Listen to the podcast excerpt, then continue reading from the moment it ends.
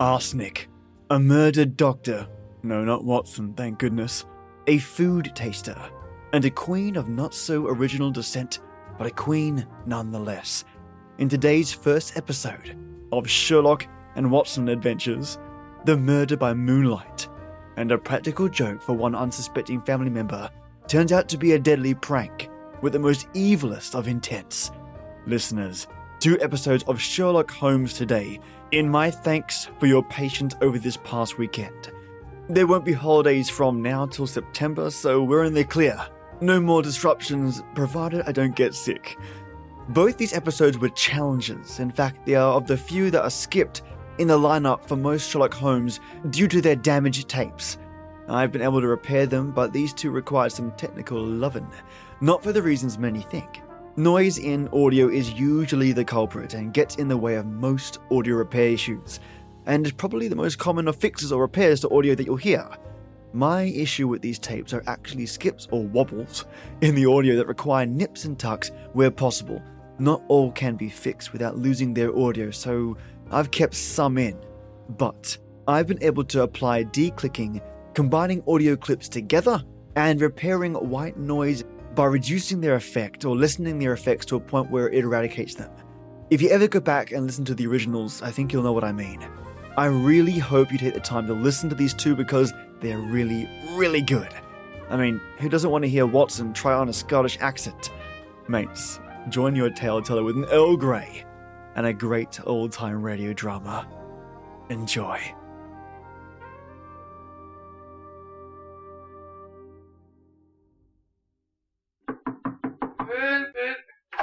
Good evening, Doctor. Good evening, Mr. Bartell. Come over here and join me by the fire. I didn't think it was cold enough for a fire tonight, Doctor. Oh, I suppose it isn't really, but there was one late, so I just couldn't resist putting a match to it. Fire's a good accompaniment to storytelling anyway. Oh, yes, my boy, a fire and a glass of port. Uh, care to join me in one? Thanks, Doctor. So, um, you're going to tell us a sea story tonight? Yes, Mr. Bartell. The whole adventure took place aboard a small steamer as it plowed through the stormy seas of the Indian Ocean. Uh, here's your glass, boy. Thanks. And uh, what were you and the great Sherlock Holmes doing on the Indian Ocean, may I were on ask? our way to Calcutta to solve the case of the vanishing elephant of Parbhuti Pur. Oh, yes, the story you told us a few weeks ago. That's quite right, my boy. It's in the summer of 1894 that we left Liverpool aboard the steamship Lucifer. It wasn't a large ship, and as both the uh, Mediterranean and the Red Sea proved somewhat, shall we say, unfriendly, I may tell you the first part of the voyage was quite unpleasant. In fact, until we left Aden, I'd spent most of the time in my cabin. However, as we headed eastward towards Colombo, the weather cleared up a bit, and I came on deck and joined home. I remember on the second night out of Aden, we paced the decks together. The stars above us twinkled, the promise of a bright tomorrow. And the faint tinkle of a piano being played in the passenger's lounge formed a perfect setting for an evening stroll. Only seems like yesterday. Holmes said, Watson, it's good to see you on your feet again. Yes, it's good to be on 'em, Holmes. It's been a miserable trip for me so far. The captain told me tonight that we can expect good weather between here and Calavati, our next port of call. I thought Colombo was the next stop. And where is Cavalvati, whatever you call it? Anyway, I never heard of the place. It's a tiny island in the Indian Ocean. It's a British protectorate. Those are the only facts I was able to glean from the encyclopedia and the ship's Did you ask the captain why we're stopping there? No, no, I didn't. Um, as we are traveling incognito, I felt it wiser not to ask too many questions. I find this incognito business something of a strain. Every time a steward calls me Mr. Hamish, I can't think who on earth he's talking to. Ah, whereas I find myself answering to Mr. Mycroft almost automatically. By the way, old chap, now that you're going to mix with the ship's passengers, I suggest that you adopt a Scotch accent. It would seem more appropriate for Mr. Hamish, and I don't want anyone aboard to suspect our true identities. I'll do my best, but I must say, Holmes, I think you're being unnecessarily mysterious. Possibly I've been influenced by reading too many of your rather florid stories of our adventures together. My stories are not florid. They're all perfectly true. Oh, don't be angry with me, old chap. Don't be angry, please. By the way, uh, we'll...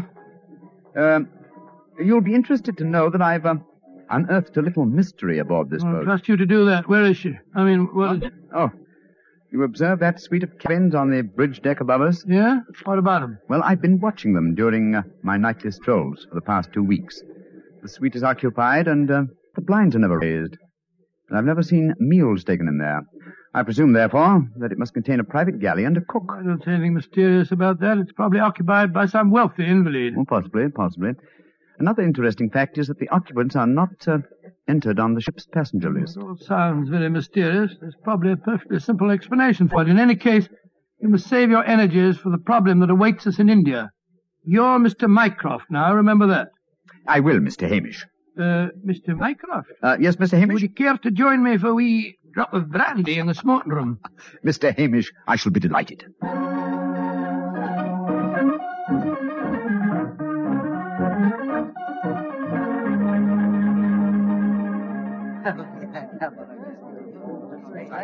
Ah, this is excellent brandy. Excellent. Watson, you notice that rather garrulous gentleman over there in the corner? You mean the one at the table with the oriental looking fellow? Yes, the talkative man is the ship's doctor, but I haven't seen the other gentleman before on this voyage. I wonder if he's an occupant of the mysterious suite on the bridge deck. Let's go over and talk to him, shall we? And remember the accent, Mr. Hamish. And so, Verda, when we landed at Colombo, I decided to take Mrs. Abbott for a moonlight rickshaw drive from the cinnamon gardens. Uh, uh, did you gentlemen want to see me? Uh, if you'll excuse us, Dr. Harris, my friend Mr. Hamish and I were having a little argument, and we thought perhaps you might be able to settle it for An us. argument. Oh, I love a good argument. Uh, sit down, gentlemen. This, uh, this is Mr. Verda. How do you do, gentlemen? Good evening, sir. My name is Hamish, and this is my friend, Mr. Mr. Mycroft. I'm so happy to meet you, gentlemen. Now, how do you know, Mr. Verda? Ah, now, gentlemen, uh, tell me what you're arguing about. Uh, well, I love Doctor, a good argument. Uh, you see, it, it wasn't exactly an argument. My friend Mr. Hamish insists that the Suez Canal was built by a Dutchman in 1870. I'm convinced that it was built by Lesseps, a Frenchman, in 1869. We, uh, we thought you'd know. you flatter me. I'm only a ship's doctor, not an historian. Uh, ask Verda. He probably knows. Uh, can you settle the question for us, sir? I can, Mr. Mycroft. Uh, you are almost correct. The canal was opened in 1869, though its construction began ten years previously. De Lesseps, a French engineer, was in charge of the operation. There is a statue of him in Port Said harbor, built to commemorate his skill and Oh, enterprise. much obliged to you, Mr. Verda. Uh, Hamish, I think that I win my bet. Aye, Mycroft, I'm afraid you do, if you're sure of your facts, Mr. Werner. Uh, I'm sufficiently sure of them, Mr. Hamish, to venture a small wager myself. No, no, no. I think I'll not make any more bets on the subject, thank you. Uh, well, gentlemen, if you will excuse me, I shall return to my cabin now. Oh, don't go. No, no, no, don't go, sir. You'll make us feel as if we'd driven you away. Oh, not at all, Mr. Hamish. I enjoyed meeting you both, but I have some letters to write. Good evening, gentlemen. Aye, he's, he's a charming person. Charming and extremely knowledgeable. Mm, bit of a bore, if you ask me. Uh, you two fellas enjoyed your trip? I'm just beginning to. It takes a little time to get my sea legs, you know. Uh, Dr. Harris, how long have you been on this ship? Four years. Uh, this is my 23rd trip east on the Lucifer. Uh-huh. Why? Well, uh, there's something that puzzles me on board this ship. I'm assured that you would explain it to me. And what is it? Well, the uh, suite of cabins on the bridge deck, who occupies them? Wouldn't you like to know? Aye, Doctor, we would, and that's why my friend asked you. Well, I'll tell you. Though it's supposed to be a secret. But there'll be no harm in telling you now, for we're dropping anchor off the island of Cavarati in the morning. In that suite of rooms, in that suite of rooms is the Rani of Cavarati herself. She has her own staff of servants and everything. What do you think of that? Oh, how very interesting. And is the Oriental gentleman who uh, left the table when we arrived part of our entourage? He is, sir. He's a sort of uh, prime minister of Cavarati. This whole trip of theirs is very hush-hush. Rani returning to her country, afraid someone might make an attack on her life. Have to keep it all hush-hush. Cavarati is an island that's had a lot of trouble. you seem to be remarkably well informed about the place, sir. Yeah, I should be. I used to practice there in my younger days. Well, really, how how very interesting. Yes, I could tell you strange tales about the island. I remember. Oh, hello. See that fellow coming into the lounge? You mean the big man with the, the grey hair? Yes. That's Sir Christopher Wyatt. Owns all the tea plantations on Cavarati. He's a dull fella, but I'll call him over. Uh, Wyatt, come over and join us. Be careful. He'll talk your head off if you give him half a chance. Ah, draw up a chair, Wyatt. We were just, just talking about Cavarati. Seems to me that would be a good subject to keep away from. At least till after tomorrow, Harris. What do you mean? You know perfectly well what I mean. I should have thought that after your own experience on Cavarati, you'd have learned a little discretion. You're talking like a schoolmaster, Wyatt. Why don't you sit down, have a drink, and be friendly? Thank you. I prefer my own company. Pompous ass. You and Sir Christopher don't seem on the best of terms, sir. I know too much about him. He's afraid of me. That's what he is. Uh, look at this girl coming into the room. Great Scott, she's good looking. Judging by our Oriental costume, she must be a member of the Rani's retinue. She's coming to our table. Yes, my dear. What is it? Which of you gentlemen is Mr. Mycroft, please? I am. My mistress sends her compliments and asks that you will call on her in her suite. And who is your mistress, may I ask? Her Highness, the Rani of Cavarati. Oh, I shall be delighted. Please tell the Rani that I shall pay my respects without delay. We will join her in a few minutes. Very well, Mr. Mycroft.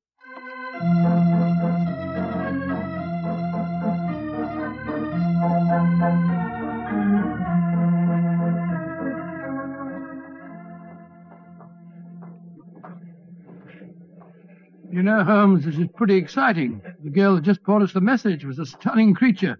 Imagine what the Rani herself must be like. Oh, what an incurable romanticist you are, Watson. I suppose you picture the Rani clad in oriental splendor, reclining like an odalisque on silken cushions. No, no, no, there's no need to make fun of me, old fellow.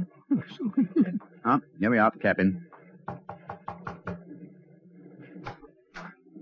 Ah, it is you, gentlemen. Follow me, please.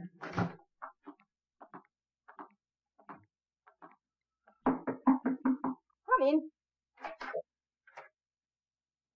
Her Highness, the Rani of Cavarati. All right, Regina, you can off it. Yes, Your Highness. Well, me lads, don't look so startled. Come in and sit down. Your Highness, I, uh, What's the matter? What's the matter? Don't I fit into your picture of a Rani? What did you expect? A slant-eyed beauty with a veil and big hips? Well, I've got the big hips, all right. Uh, your Highness. Um, oh, I- never what? mind, your highness. Sit yourselves down and talk free and easy like. I may as well begin by telling you that I know who you both are. Mr. Sherlock Holmes and Dr. Watson. dear me, dear me. Oh, I've seen you in the good old days in London, you know. Uh, may I ask if our visit is purely a social one, or are you in need of uh, professional advice? Oh, a little of both, Mr. Holmes, a little of both. And we'll start off with being social. Roma, Mem Sahib, champagne.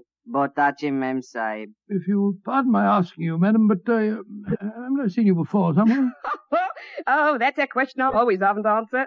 Yes, you probably have, Dr. Watson. You see, I was in the chorus at Daly's Theatre in London for uh, quite a few years, until the Raja of Cavarati decided I'd look better on his island than I did in front of the Uh, footlights. your husband, the Raja, is dead, isn't he? Yes, he, he was killed playing polo. Champagne Mem Sahib. Polo. Champagne Pinisecta. Acha. He doesn't speak English, so I'll get along with telling you my troubles. Mr. Holmes, somebody's trying to kill me. Kill you? Good God. Uh, may I ask what reason you have for saying that, madam? You may, Mr. Holmes. Before I left England, I had threatening letters warning me that if I ever went back to Cavarati, I'd never get to the island alive. Got another letter in Port Said that said the same thing. You kept these letters, I trust. No, I didn't. I tore them up. I never did pay any attention to letters that weren't signed. Well, that's a great pity, madam. Those letters might have been invaluable. Well, it's too late to think about that now, Dr. Watson. Here's what's on my mind. I land at Cavarati in the morning, and if anyone's up to a bit of no good, tonight's their last chance. You destroyed the threatening letters, madam, thereby indicating that you did not believe in the threats, and yet you now appear to feel that you are in danger. I wonder what made you change your mind. The Ace of Spades. Yes? I don't understand you, madam. In the last two days, every time I tell my fortune, I get the Ace of Spades. Now, you know what that means. Death. Oh, come now, madam. If you'll pardon my saying so, that's a very childish superstition. Well, the cards have never lied to me yet. Oh, you can laugh at it if you like, but I know. well, do you mind if I ask you a few questions? Anything you like, Mr. Holmes, fire away. How long is it since you were in Cavarati? Mm, about 18 months. We were in England when my husband died, and I couldn't face the idea of going back to that island alone. In three months ago, Verda, oh, he's the chief minister of Cavarati. Yes, yes, yes, madam. We met him for a moment in the lounge. Ah, well. long ago. Verda came over to England to persuade me it was my duty as the Rani to go back. I see. As far as you know, have you any enemies among the passengers on board the ship? Oh, that's an odd one to answer, Mr. Holmes. But I can tell you right here in my suite there's someone who doesn't like me. A girl, Raduna, the one that brought you my message. She was in love with the Raja herself. I know she hates me, even though she did stay with me in England after my husband died. Hmm, how about Verda, your minister? Oh, he's all right. My husband thought the world of him, and he's been wonderful to me. he came from Cavarati recently, you say, to persuade you to return there. That's right, Mr. Holmes. Well, Bruma seems to be all right after drinking that champagne, so it'll be safe for us to have some now. Champagne om logido? Votace mem side. Oh, I've been burning with curiosity to know why you gave him a glass of champagne a few minutes ago, and yet we didn't have any. Well, surely that's obvious, Watson. Uh, Fulmer is the official poison taster, isn't he, madam? That's right, Mr. Holmes. He tastes everything I eat or drink before I do. And if it doesn't affect him, then I know it's safe. Verda brought him over to England when he came to fetch me. On the island of Cavarati, poisoning's quite an hobby, you know. There were uh, two people in the smoking room who seemed to know quite a lot about your island. The ship's doctor, a rather garrulous gentleman by the name of Harris, and Sir Christopher Wyatt, who owns tea plantations on the island. Do you know either of them, madam? I should say I do, both of them. Dr. Harris isn't any good.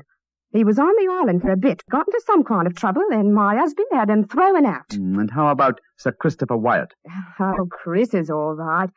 I saw quite a bit of him in London after my husband's death. As a matter of fact, well, if I weren't going back to Cavarati, I, I don't think he'd be on the boat at all. He hasn't been there for over five years, ever since he had a row with my husband over the wages he paid the native labor. It seemed to me that several people aboard this boat have a personal interest in the island of Cavarati. Interests that might uh, be influenced by your death. Yes, just what I was going to say, madam. I think we should uh, keep an eye on you. Oh, that's just what I was hoping you'd say, Doctor. You see, I'm giving a bit of a supper party tonight. All the people we've been talking about have been invited. And I thought, well, I thought if you two were to be here, perhaps you'd be on the lookout for any, any funny business. How about it? Well, of course we'll come, won't we, Holmes? I think it might be a good idea, though I would suggest that we retain our incognitos as Mr. Hamish and uh, Mr. Mycroft. Well, whatever you say, Mr. Holmes. And now, let's have that champagne.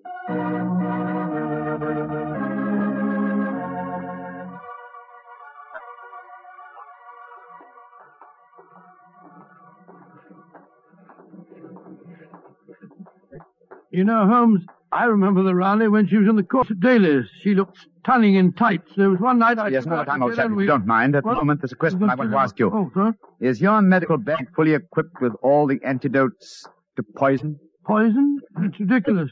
How could the Rani be poisoned when she has a poison taster? My dear Watson, you mustn't... What the blazes... Come on, Watson. That cry came from the companionway. There are two figures struggling by the rail there. Good heavens! One of them has pushed the other down the companionway.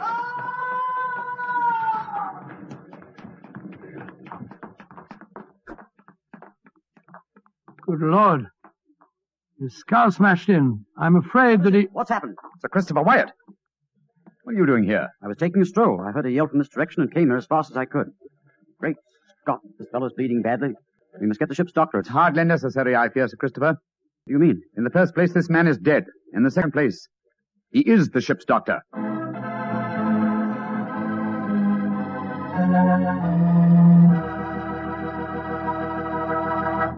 We'll hear the rest of Dr. Watson's story in just a second, so I'm just going to ask you to do one thing for me. Well, I should say for yourself. Tomorrow night, if you're having meat or any meat dish for dinner, why not open up a bottle of Petri California Burgundy? That wonderful, rich, red Petri Burgundy will turn your dinner into a real feast. You see if it doesn't. Because there's nothing like a good wine with good food. And I know your family gets good food, and I know that Petri Burgundy is a good wine. In fact, it's a perfect mealtime wine. Try it and see.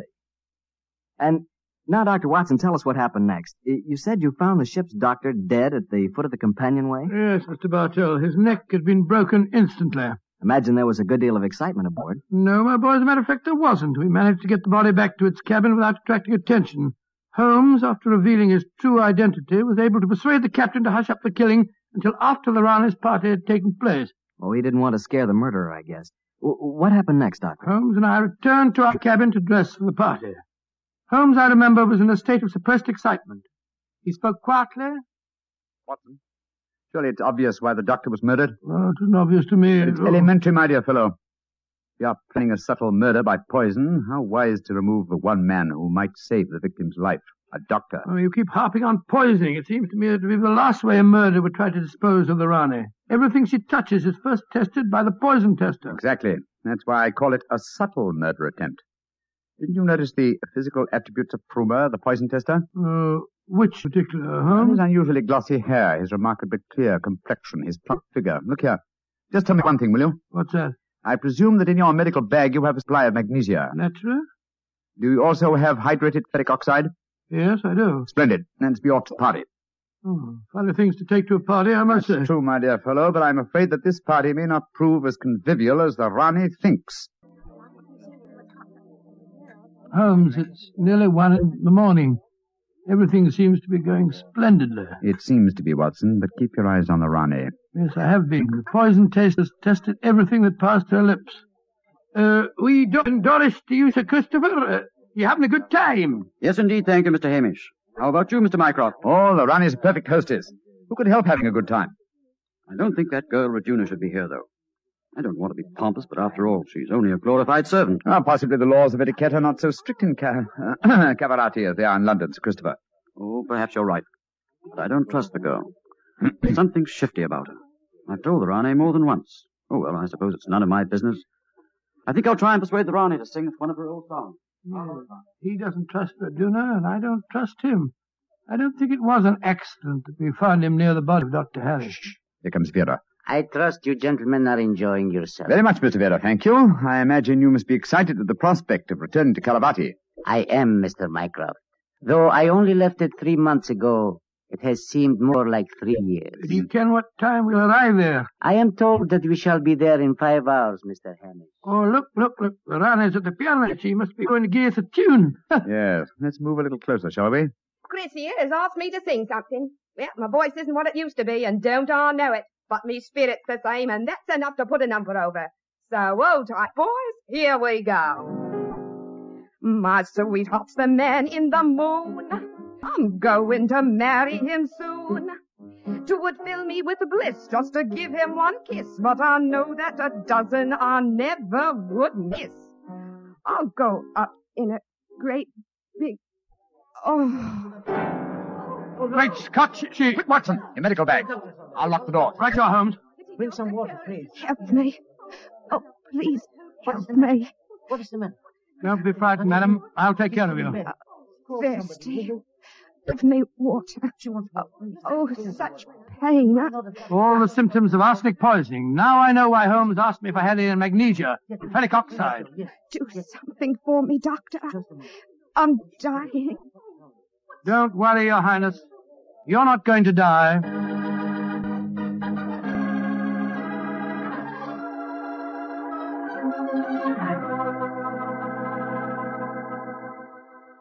She's going to live, Holmes.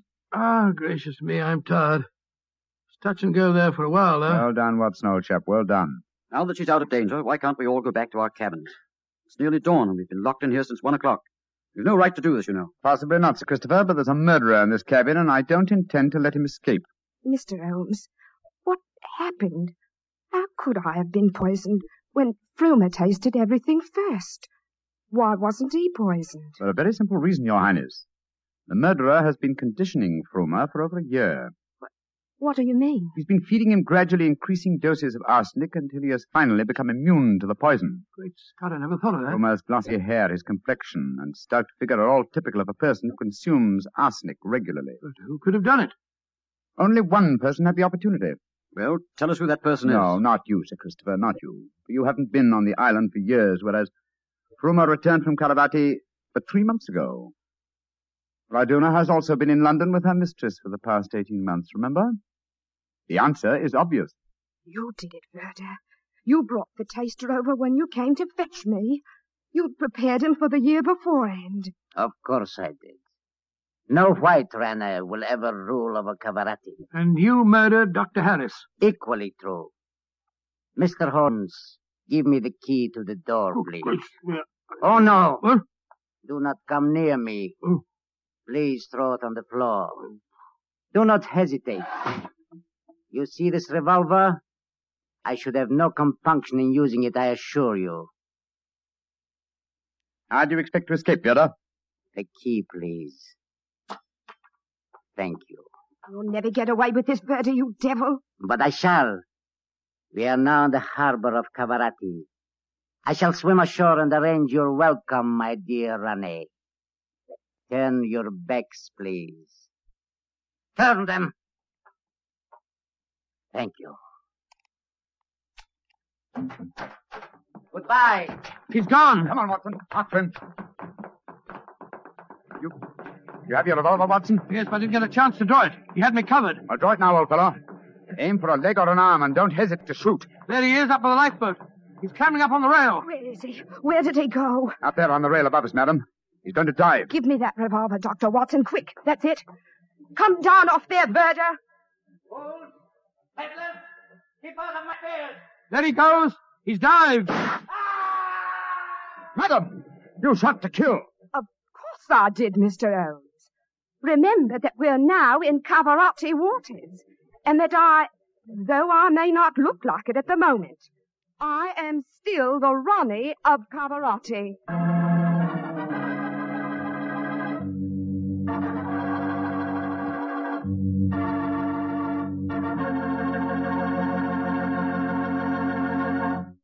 Say, that that was a swell story, Doctor. It had a lot of color and quite a bit of action. Color and a bit of action. Well, I'm I'm glad you liked it, my boy. Oh, I did. Say, you know, that's not a bad idea. I mean, uh, having someone taste everything before you eat it. Oh, it's a very old idea, very old. Very common, too, years ago. You know the kind of job I'd like? No, what's, uh, what's that? I'd like to be the official taster for the Petri family.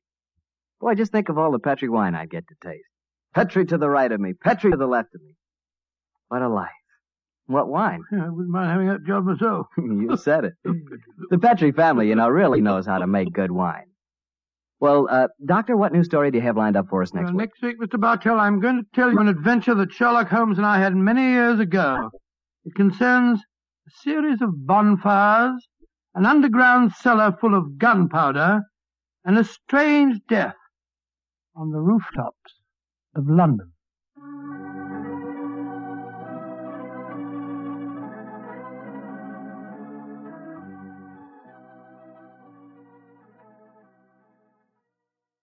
Good evening, Dr. Watson. Good evening, Mr. Bartell. Draw up a chair. Thank you. That's it. By the way, do you know what date it is? Um, November 5th, isn't it? That's right. In England, it's known as Guy Fawkes Day. Have you ever heard of it? It's something to do with a gunpowder plot, isn't it? Yes, Mr. Bartell, it is. And as Sherlock Holmes and I had a very unusual adventure on the 5th of November many years ago, it seems appropriate that I should tell you about it tonight. Before I begin, I think it might help you to appreciate the true flavor of the story if I tell you a little about the origin and the customs of Guy Fawkes Day. It's a swell idea, Dr. Watson. Well, my boy, on November the 5th, 1605, exactly 340 years ago today, King James I was about to attend the opening of, of Parliament when a plot was discovered to blow up the House of Lords during the ceremony. and the chief conspirator was Guy Fawkes, I suppose? Yes, he was. He was captured in a vault immediately below the House of Lords, a vault full of barrels of gunpowder. Of course, he and his fellow conspirators were executed. And ever since then, November the 5th has been known as Guy Fawkes Day. Well, uh, how's it celebrated, Doctor? Well, it's a great time for the youngsters, Mr. Bartell. They black their faces, throng the streets, begging for pennies, and build bonfires in which to burn effigies of Guy Fawkes. These effigies are life-size dummies, stuffed with straw and dressed in old clothes. The children parade them in the streets chanting rhymes. Well, now let me see. Pleased to remember the 5th of November. Guy Fawkes Guy, hit him in the eye. the kids must have quite a time. Sort of like um, Halloween, huh, Doctor? Yes, not unlike it, my boy. Well, now that I've told you something about the customs of Guy Fawkes Day, I'll get on with my story. It began just before lunch, I remember, on November the 5th, 1899. The day was foggy and cold, and Holmes and I seated each side of a blazing fire in our Baker Street rooms. From outside, we could hear the sound of voices laughing and singing. Suddenly, Holmes rose and crossed to the window, opened it, and looked out.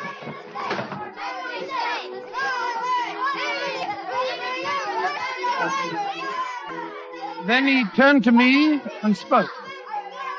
Children are having a great time, Watson, aren't they? Yes, it cost me a shilling worth of pennies to, to walk here this morning. Has it occurred to you, Watson, that the gunpowder plot offers very promising material to the speculative mind? In what way, Holmes? I say it's confoundedly chilly in here. Don't you think you might uh, shut that window? Sorry, old chap. As I was saying, the gunpowder plot offers very promising material to the speculative mind. I've made something of a study of the historical records of the case. There is more than a little evidence to suggest that King James was never in any real danger. Never in any danger? Well, what makes you say that?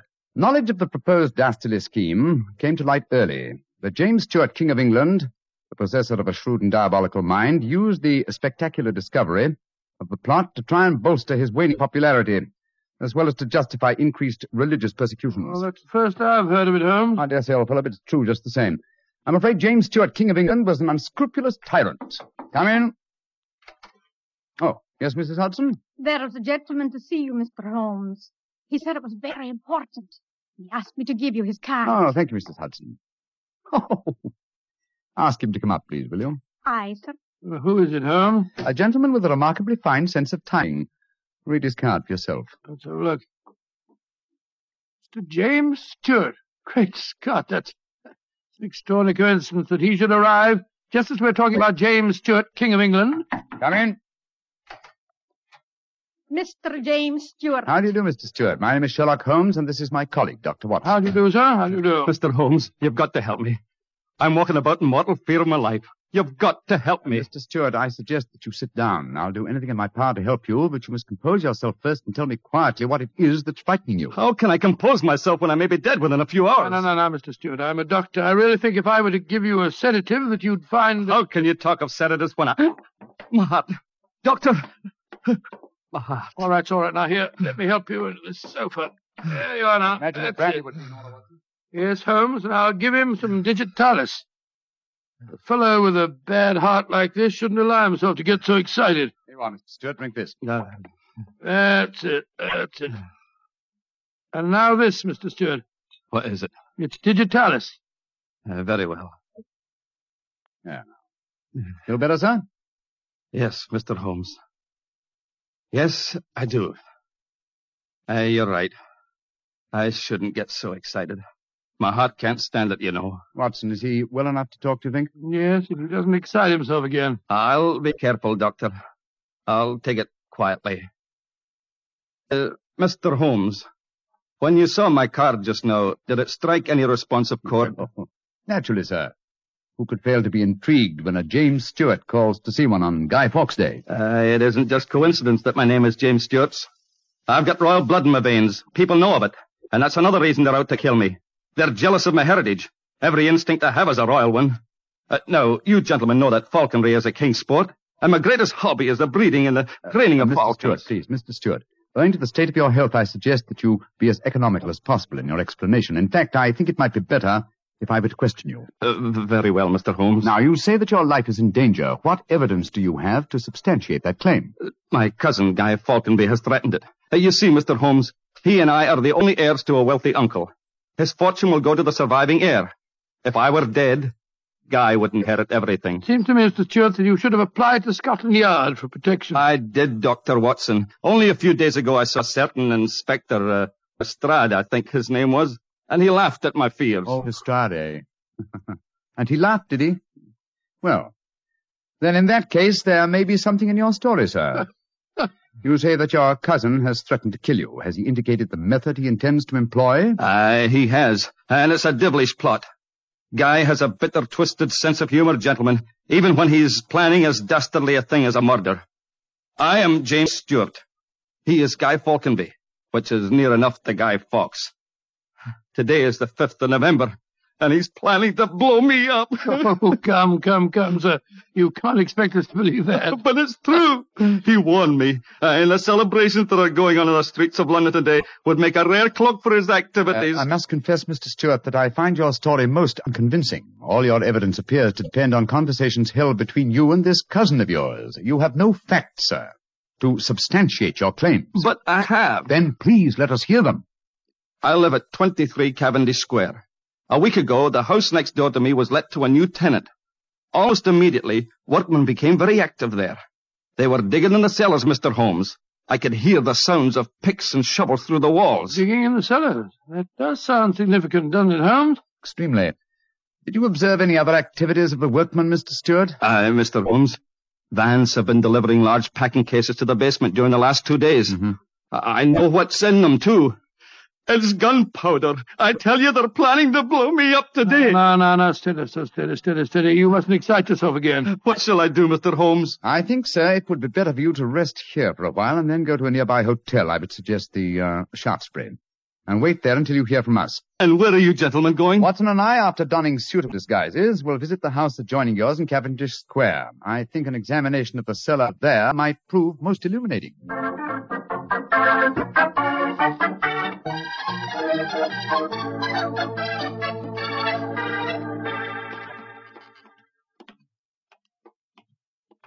Mm, this must be the house, all right, Holmes. The empty packing cases are still by the foot of the basement steps. Come on, Watson. Let's go down and explore. Upon my soul, I, I feel a little self-conscious in these clothes. No need to, my dear chap. You look a most authentic inspector of plumbing. If anyone challenges us, uh, you'd better let me do the talking, though. I think my accent might be a little more convincing. Shh. Listen. I can't hear anything. Exactly. Then we may reasonably assume that either the workmen are observing the Guy Fawkes holiday or that their work is done. Come on, let's try this door. It's unlocked. Yes. Huh. This is too easy, Watson. We must be prepared for a trap. Come on. I've got my revolver handy if there's, if there's any I trouble. don't use it until I tell you to. Remember, we're supposed to be plumbing inspectors. It's pitch black in here. I can't see a thing. Strike a match. Find a gas jet. Strike a match and the cellar may be full of gunpowder. Don't take the risk, old chap. Oh, here's a gas jet. Uh, I light it. That's better. Now we can see a little. Uh-huh. I think the workmen have completed their job. See that new wood forming a crude door in the corner over there? Where does it lead to, do you suppose? Let's find out.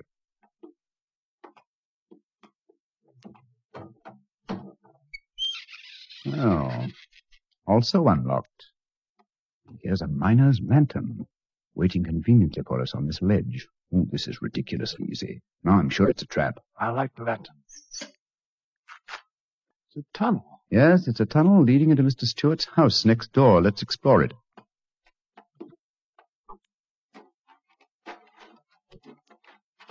Look, Holmes. Look at the barrels. I bet they're full of gunpowder. Undoubtedly. We'll observe the fuses as well. Yes, the complete equipment for another gunpowder plot. I can't believe my eyes. What a fantastic plan, but how could the murderer be certain that Stewart would be killed in the explosion? I think that's easily answered, Watson. Remember Mr. Stewart's bad heart? In his present state of apprehension, an exploding firecracker would be enough to kill him. Oh, I suppose so. Hello? Hello? What's this lying on the floor? Curious? It's a Funny strip of silk with a little ring on the end. Let me see it, Watson. Aha. This seems to be familiar. By Jove! I believe it's a Jess. A Jess? What on earth's that? The last piece of evidence necessary to confirm the conclusion Come out of there! Keep your hands above your heads! I've got a revolver! Right, you are, Governor. We ain't doing no harm. Now remember, Watson, I'll do the talking.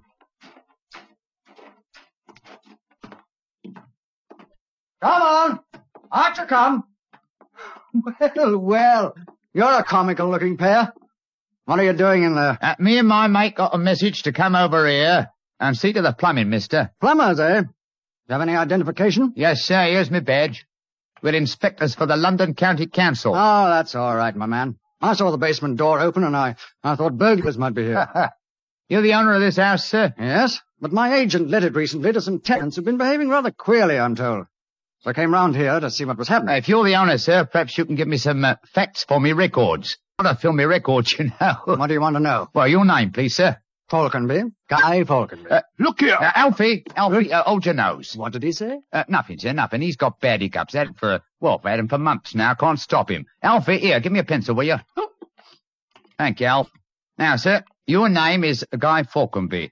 Uh, what's the name of the, uh, the tenant this house is let to? There are three of them. Oh, do you know the name, sir? Got to have 'em for me records, you see. Yes, the names are Winter, Rookwood, and Kane. Uh, I. Oh yes, uh, Winter, Rookwood, and Keynes. That's right, sir.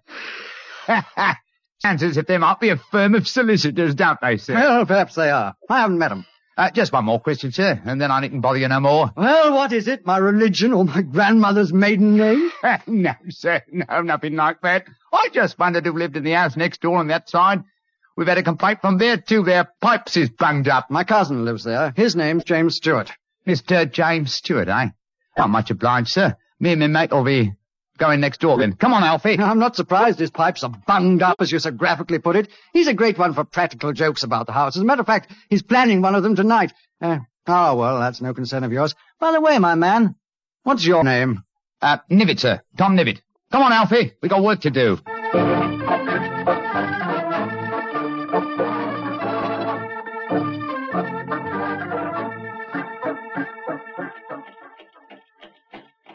Holmes, I wish you'd tell me what's going on. Why have we taken this cab back to Baker Street? Get out of these clothes. They've served their purpose.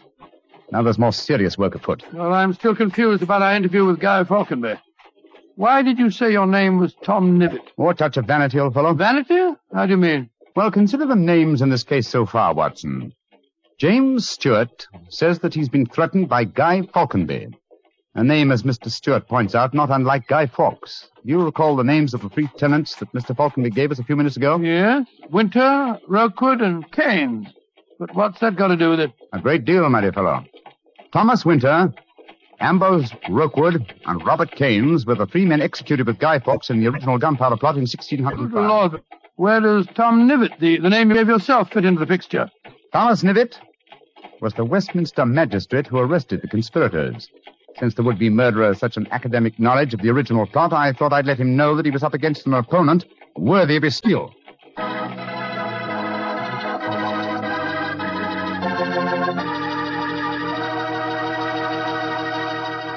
Well, Doctor, you and Mr. Holmes were certainly having yourselves quite a Guy Fawkes day. Uh, what happened when you got back to Baker Street? We quickly changed out of our disguises and back into our ordinary clothes. I was still pretty much in the dark, as usual. And I kept questioning Holmes as to our next move. He was in a state of suppressed excitement. And it was obvious as he spoke to me that he was anxious to be off. What's the dawdle? There's so much work ahead of us. What do you mean, don't dawdle? I'm not dawdling. I'm dressing as fast as I can. What's our next move, anyway? Well, we must split our forces. Let's get hold of my band of street urchins, the Baker Street Irregulars. I'm going to surround Mr. Stewart's house in Cavendish Square, and they'll be invaluable for that purpose. So what do you want me to do? Go to the Shaftesbury Hotel and collect Mr. Stewart, then return with him to his house and wait me there. I shall join you as soon as I've rounded up the irregulars, but I must warn you. Don't leave Mr. Stewart for a moment. Don't let him out of your sight until you see me again. Of course I won't, Holmes, but, uh, uh, I must say, the idea of all that gunpowder in the cellar doesn't make me feel any Oh, too have happy. faith in me, old chap. Have What? faith in me. You know, I wouldn't expose you to any danger if I could avoid it. And I assure you that I shall join you and Mr. Stewart very shortly. You have your revolver? Yes, of course. Good. And, uh, give Mr. Stewart this revolver, will you? Tell him that I insist that he carries it. I fear that his own has probably been tampered with. Right you are, Holmes. I'll see he has it. This is a strange business, I must say. That guy Falconby seemed such a decent sort of fellow. Yes, he appeared to be a most amiable fellow, didn't he? This is indeed an unusual case, Watson. We're up against one of the most sinister and twisted antagonists that we've ever met. Well, old chap, I'm leaving now. I'll join you soon, and don't forget, stay close to Mr. Stewart. Stay very close to him.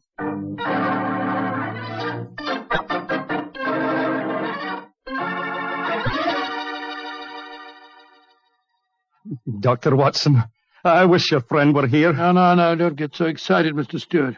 He'll be here any moment now. You- You've still got the revolver that I gave you? Yes, it's in my pocket. But what's the good of a revolver if there should be an explosion? Answer me that if you can. Now, now, you must have faith in Mr. Holmes, sir. He's arranging now to have this house of yours surrounded by his band of street urchins. They'll see that no one gets to the cellar next door to light the fuses. A bunch of children. How can they do anything? Uh, you don't know the Baker Street irregulars, Mr. Stewart. And it's a perfect day for them to operate.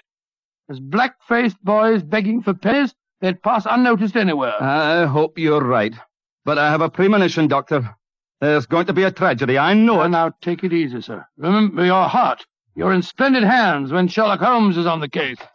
Here he is now. Holmes, I say, I, I'm glad to see you. You received your visitor yet? Visitor? We've seen no one. Then be on the alert. I've just been questioning the boys surrounding this house. A few moments ago, some children pulled a small cart up to the back door. Cart containing a life-size dummy. My irregulars thought that it was an effigy on its way to a bonfire. Oh, why shouldn't it be, Holmes? I have reason to believe that it's someone visiting you in disguise, Mr. Stewart. A visitor who is mounting the back stairs at this very moment. You've got to stand by me, Holmes. You've got to protect Don't me. worry, sir. I... Come in. Look! Look at that apparition! Great Scott, a Guy Fawkes dummy. A dark lantern in his hand, and, and it's walking. And also talking, I trust. Keep away from me. I got a revolver. Sake for Victoria's sake. If you won't give me one, I'll take two. The better for me and the worse for you. It's Guy Falconby. Keep away from me, do you hear? Better for me and the worse for you. All right, then. I'm going to fire.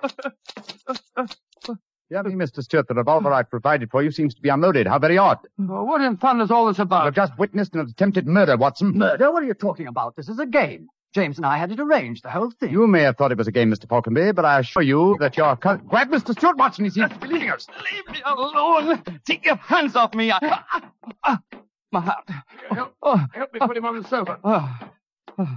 That's it. I'll get him some digitalis. Look, I don't want to appear unnecessarily stupid, but will someone tell me what this is all about? With pleasure, Mr. Falconby. Your cousin had planned one of the most fantastic murder plots that I've ever encountered. Came to us with the story that you had threatened his life. But that's ridiculous. I'm very fond of him. Of course it's ridiculous. The whole plot was ridiculous. He leased the house next door, had a tunnel dug, and gunpowder and fuses planted there. Even entered the name of the tenants as Winter, Rookwood, and Kames to give the apparent plot a further authenticity. You mean my cousin was the real tenant? Certainly he was. However, he was clumsy enough to drop that uh, piece of silk with the wire ring on the end that you found in the cellar, Watson. Thing you called a jess. And what's a jess? It's a strap that goes round a falcon's leg to which its leash is fastened. You will remember that Mr. Stewart informed us that falconry is his hobby, and it therefore indicated that he had been in the cellar and consequently must have known about the whole plot. And all he was trying to do was to build up in our minds the belief that his cousin was trying to kill him. Exactly, my dear fellow. Had we believed him, of course he could have shot you just now, Mr. Falconby, in apparent self-defense. Good Lord, what a fantastic plot. I, I still can't quite believe Mr. it. Mr. Falconby, why are you dressed as a Guy Fawkes dummy? Well, it was James's idea. He said that, that he was going to, uh, to dress up too, and that we were to go round the bonfires tonight and frighten people by, by appearing as live dummies. But the last message he sent told me to come up here, that, that we'd play a practical joke on a couple of friends of his. And did he provide you with the costume that you're wearing? Yes, as a matter of fact, he did. Have you searched the pockets for any weapons? No, but I will. All right, and while you're doing that, I'll examine this dark lantern. How's your patient, Watson? Well, I've given him some digitalis, and now I'll get him some brandy. I can't find anything in the pockets. Here's the answer, my friends. Look here. Inside the lantern is a dagger. Your cousin planted it there to substantiate the claim that you were trying to kill him. Had his plans worked, you would have been dead, Mr. Falconby, before you could have told us the truth. Here, come back here, Mr. Stewart. James! He slipped out of the door. Confound it! He's faking the heart attack. Come on, Watson, after him.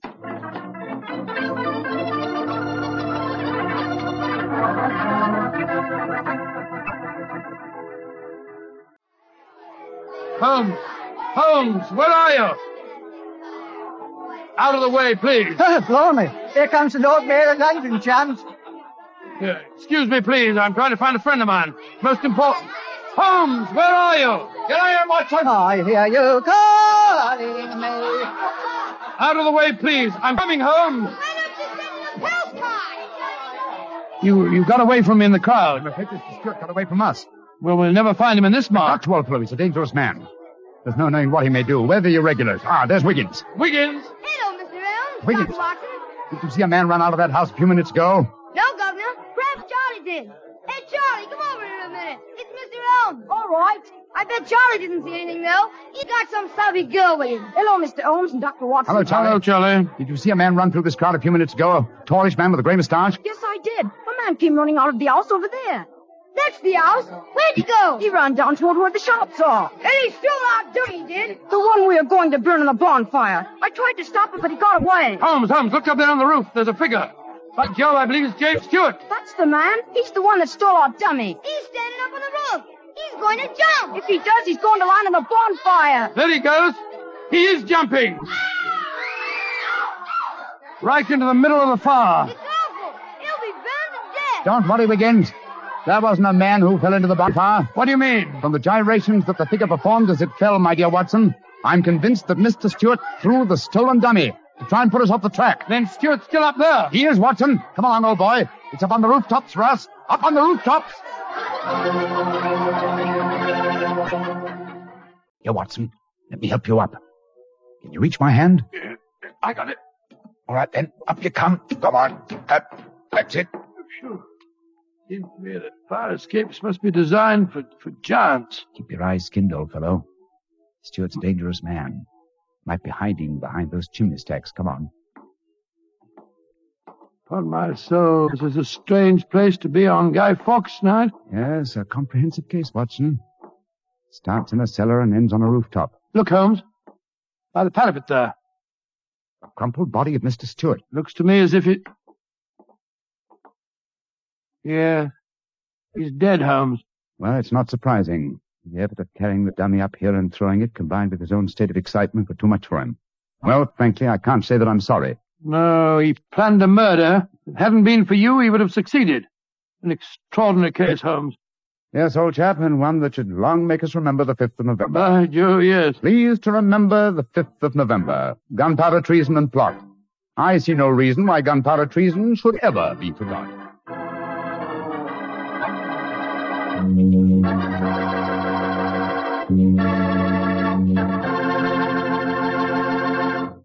And now, Dr. Watson, what Sherlock Holmes adventure are you going to tell us next week? An old favorite, Mr. Bartell, a story that concerns strange music that was heard in a lonely house in the English countryside, and of the living death that stalked there.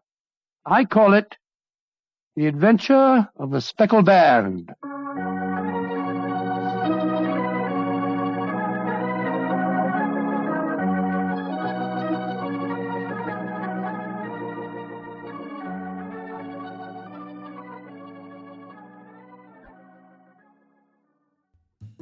Well, listeners, of the two, which one did you enjoy? I loved the twist of the second OTR, where his cousin was completely oblivious to his impending murder. Then that same guy climbs a building to throw an effigy of himself into the fire to only die from his fear of being caught. I mean, just desserts, right? The actor who played the oblivious cousin really, genuinely sounded like he had no idea what was going on, and I can imagine the script not being handed to him so that he genuinely is surprised to hear that his cousin was going to kill him. The sneaky twist of the first tale where the arsenic poison was being fed to the taste tester to build up that tolerance was really fascinating. Can you become 100% immune to arsenic? I really don't think so. I know you can resist it over long periods of time, but 100% immune? Sherlock, I think that's some A grade makety uppity. Listeners, chime in and let me know if that is the case and I'm thinking crazy. Mates, it's time to thank my Patreon supporters now, the people that support me to do what I do every single week. First up is my God tier supporter, my old night tea titan, Queen of Cats, Maya. Thank you so much for your awesome tier of support. My computer literally died two days ago, and I managed to buy a part, build it, and repair it, all within three hours. Yeah, catastrophic hard drive failure. Can you imagine using your computer and then everything just stopping? Screen black, computer powers down whilst the lights are on? But three hours later, and bam, I'm back on the waves. But phew! Thank you, Maya. You helped me bring me back online. Such a godsend. And a god tier of support. You're awesome. My white tea warlord, Lesasaurus Rex. Mate, thank you so much for your email. Love reading your responses, and I can't wait to sink my teeth into my own response back. Dudio, thank you for supporting me at this tier. I've been able to keep my subscriptions going, as always, and push even harder for new tech to improve the show's quality. What's more is, day in and day out, with your support of this show, I can make new changes and I can try new ideas with audio, like binaural filters and whatnot, knowing that I'll have your support. No matter what I change. Lucky to have people like yourself and all my supporters that support me in the way that you do. Thank you, Leza. You're brilliant. My next White Tea Warlord, Paige Kramer, Factimus Maximus. Paige, I have received your lovely message, and I'll be putting time aside, as always, to respond. And yes, the Patreon chat does cut off lengthy responses, which I also found out whilst chatting to my lovely supporters. Mate, thank you so much for your support. I've used your donation to upgrade some fans in my editing computer to reduce heat, lower noise, and as a result, less noise means less filtering. Mate, thank you so much for your awesome self, and we'll be in touch. And of course, the lightning in a bottle, my legendary Earl Grey enforcers. I am lucky to have Chad Warren, Just Heather, Juicebox Andy, Peter Raffelli, Tasha Moncrief, Dolphin and Cow, Michelangelo Yacone, Tea Time Drinker 1, and divided by zero. Thank you, all of you, for supporting me. If you know someone who would enjoy the show, send me their way. If you're still here listening to me and not skipping to another podcast, bless you. And should you get 10 seconds spare, leave a review anywhere like iTunes or on your podcast app. Every little bit helps me reach more lovelies like you. Have an awesome week and join me Friday for something different. As always, listeners, till next we meet.